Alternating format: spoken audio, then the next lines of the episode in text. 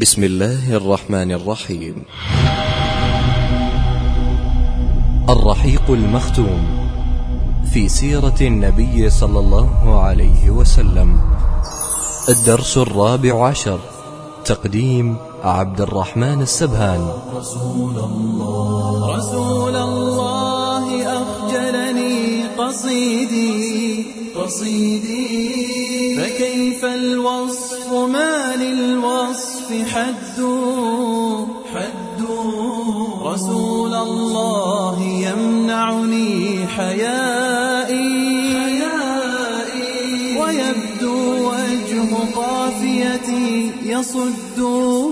رسول الله أخجلني قصيدي.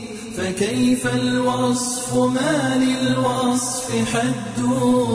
رسول الله يمنعني المؤلف قال الحياة في المدينة. الحياة في المدينة كم سنة؟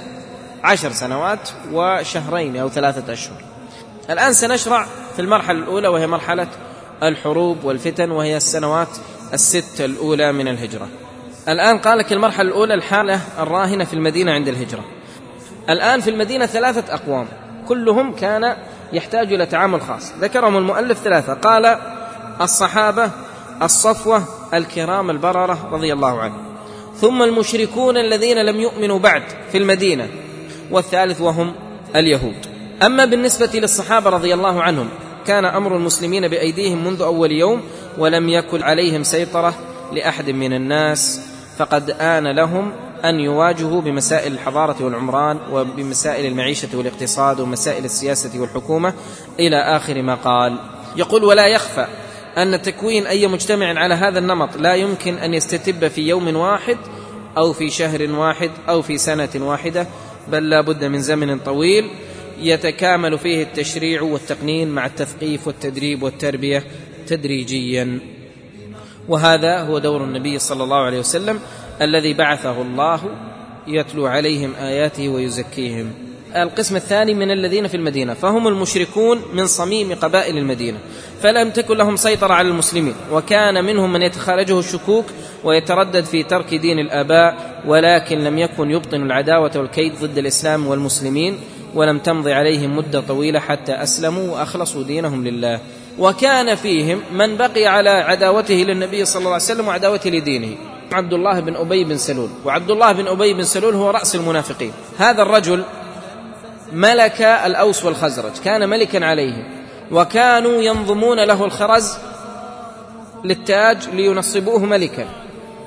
فقبل أن ينصبوه ملكا جاء النبي صلى الله عليه وسلم للهجرة فبايعه الأصحاب فبايعه الأنصار فنبذوا عبد الله بن أبي بن سلول وملكه فهو ظن أن النبي صلى الله عليه وسلم استلب منه الملك. ومن هنا لا يستطيع أن يواجه النبي صلى الله عليه وسلم بالعداوة لأن المدينة كلها مسلمة ولا يستطيع أن يسلم أو لا يريد أن يسلم. فمن هنا نبتت بذرة النفاق. فقالوا نداهن ونظهر أننا معكم وفي الخفاء نعمل على وامتد النفاق إلى يومنا هذا منذ ذلك اليوم.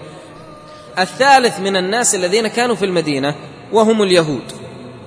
وهؤلاء اليهود انحازوا إلى الحجاز وبعد ذلك كانت بينهم وبين العرب علاقة في الزواج والمصاهرة إلا أنهم تحفظوا بعصبيتهم الجنسية ولم يندمجوا مع العرب قطعا بل كانوا يفتخرون بأنهم اليهود وكانوا يحتقرون العرب احتقارا بالغا حتى كانوا يسمونهم الأميين بمعنى أنهم وحوش سذج وأراذل المتأخرون وكانوا يرون أن أموال العرب مباحة لهم كما قال الله قالوا ليس علينا في الأميين سبيل. الصحابة رضي الله عنهم والمنافقون واليهود. وتصور أن قائدا أتى إلى مدينة وهو يريد أن يؤسس مجتمع ويواجه هذه الثلاثة الأصناف. كل صنف يريد تعاملا خاصا وكل صنف يريد شيئا معينا. حد رسول الله يمنعني حيائي ويبدو وجه قافيتي يصد. رسول الله ما أغناك شعري أيرجى يرجى من دخان السمر ندو. فعذرا يا مكان الروح مني سيطرق بابكم شعري فيشدو بمقدمكم رسول الله ذبنا لكم شوقا بكم شرفات معدو بمقدمكم تصافحت البرايا وألقى سيفه قال فإن اليهود لم يكن يرجى منهم أن ينظروا إلى الإسلام إلا بعين البغض والحقد. فالرسول لم يكن من جنسهم حتى ليسكن جأش عصبيتهم الجنسية التي كانت متغلبة على نفسياتهم وعقليتهم. ثم دعوة الإسلام لم تكن إلا دعوة صالحة تؤلف بين أشتات القلوب وتطفئ نار العداوة والبغضاء وتدعو إلى التزام الأمانة في الشؤون. ومعنى ذلك أن قبائل يثرب العربية ستتآلف فيما بينها وحينئذ لا بد من أن تفلت من براثن اليهود. كانوا يعرفون النبي صلى الله عليه وسلم لكنهم حسد من عند أنفسهم. قال روى بن إسحاق عن أم المؤمنين صفية رضي الله عنها. من هي صفية؟ بنت حيي ابن أخطب زوجة النبي صلى الله عليه وسلم. قالت كنت أحب ولد أبي إليه وإلى عمي أبي ياسر. لم ألقهما قط مع ولد لهما إلا أخذاني دونه. قالت فلما قدم النبي صلى الله عليه وسلم المدينة ونزل قباء غدا عليه أبي حيي بن أخطب وعمي أبو ياسر بن أخطب فلم يرجعا حتى كان مع غروب الشمس جلسوا عنده في قباء حتى غروب الشمس. قالت فأتيا كالين كسلانين ساقطين يمشيان الهويناء قالت فهششت إليهما كما كنت أصنع فوالله ما التفت إلي واحد منهما مع ما بهما من الغم. قالت وسمعت عمي ابا ياسر وهو يقول لأبي حيي بن أخطب أهو هو هل هو اللي يذكر في الكتب؟ أهو هو؟ قال نعم والله. قال أتعرفه وتثبته؟ قال نعم. قال فما في نفسك منه؟ قال عداوته والله ما بقيت. عداوته ما بقيت. وأيضا عبد الله بن السلام رضي الله عنه الصحابي الجليل هذا كان من أشراف اليهود. فجاء فأسلم فحصلت له قصة تدل على خبث اليهود وتزويرهم وكذبهم. قال روى البخاري في إسلام عبد الله بن السلام رضي الله عنه فقد كان حبرا من فطاحل علماء اليهود. ولما سمع بمقدم رسول الله صلى الله عليه وسلم المدينة في غزوة بني النجار جاء مستعجلا وألقى إليه أسئلة لا يعلمها إلا نبي. ولما سمع ردوده صلى الله عليه وسلم آمن به ساعته ومكانه. ثم قال له إن اليهود قوم بهت يعني يكذبون. إن علموا باسلامي قبل أن تسألهم بهتوني عندك فأرسل رسول الله صلى الله عليه وسلم فجاءت اليهود ودخل عبد الله بن سلام البيت فقال النبي صلى الله عليه وسلم أي رجل فيكم عبد الله بن سلام؟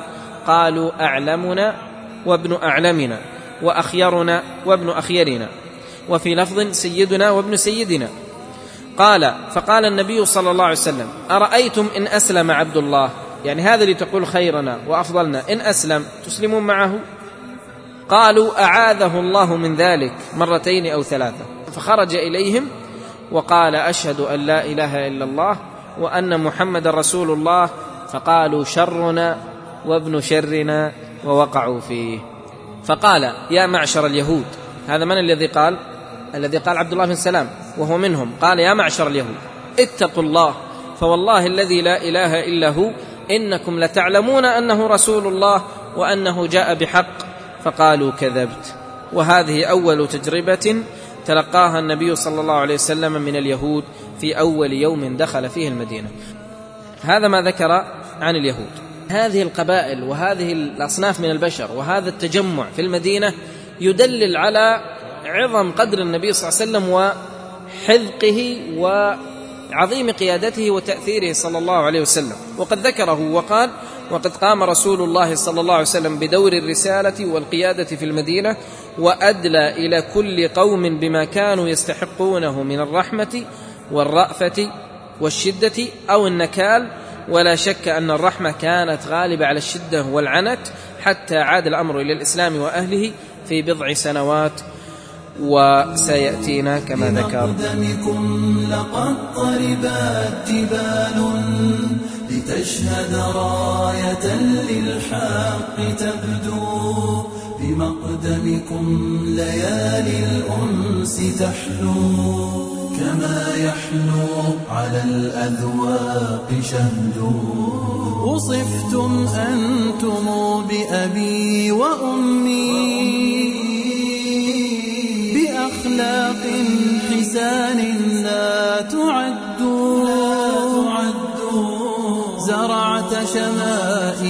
شمائلا فزكات نفوس. الآن قال بناء مجتمع جديد. النبي صلى الله عليه وسلم وصل إلى المدينة في يوم الجمعة الثاني عشر من ربيع الأول من السنة الأولى من الهجرة وهي السنة الرابعة عشر من البعثة. قال أول خطوة خطاها النبي صلى الله عليه وسلم بعد ذلك هو إقامة المسجد النبوي في المكان الذي بركت فيه ناقته أمر ببناء هذا المسجد واشتراه من غلامين يتيمين كان يملكانه. فاشتراه منهم وساهم في بنائه بنفسه فكان ينقل اللبن والحجارة ويقول اللهم لا عيش إلا عيش الآخرة فاغفر للأنصار والمهاجرة.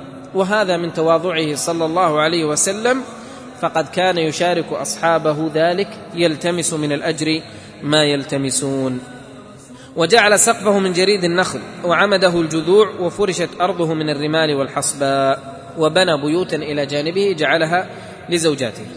وهذا يدلنا على أهمية المسجد في الإسلام من تقوية لأواصر المسلمين وصلاة الجماعة والجمعة والعيدين وكذلك هو مظهر قوي من مظاهر اجتماع المسلمين وتعاونهم على البر والتقوى. والمسجد له دور في إحقاق الحق وإنكار المنكر والدعوة إلى الخير وإيقاظ الغافلين أو التحذير من الشر وأهله والمعاصي وهو ساحة العبادة ومدرسة العلم وندوة الأدب. بعد ذلك كان النبي صلى الله عليه وسلم يصلي في المسجد الصلوات الخمس ويجتمع فيه المسلمون ويعقد فيه مجالسا مع أصحابه وتتآلف فيه القلوب وتنبذ العنصرية القبلية المختلفة. ثم شرع الأذان بعد ذلك. قال الأمر الثاني هو المؤاخاة بين المسلمين. كما قام النبي صلى الله عليه وسلم ببناء المسجد مركز التجمع والتآلف قام بعمل آخر من أروع ما يأثره التاريخ وهو عمل المؤاخاة بين المهاجرين والأنصار. قال ابن القيم رحمه الله ثم آخى النبي صلى الله عليه وسلم بين المهاجرين والأنصار في دار أنس بن مالك وكانوا تسعين رجلا نصفهم من المهاجرين ونصفهم من الأنصار آخى بينهم على المواساة ويتوارثون بعد الموت دون ذوي الأرحام. إلى حين وقعة بدر فلما أنزل الله عز وجل وأولو الأرحام بعضهم أولى ببعض رد التوارث دون عقد الأخوة.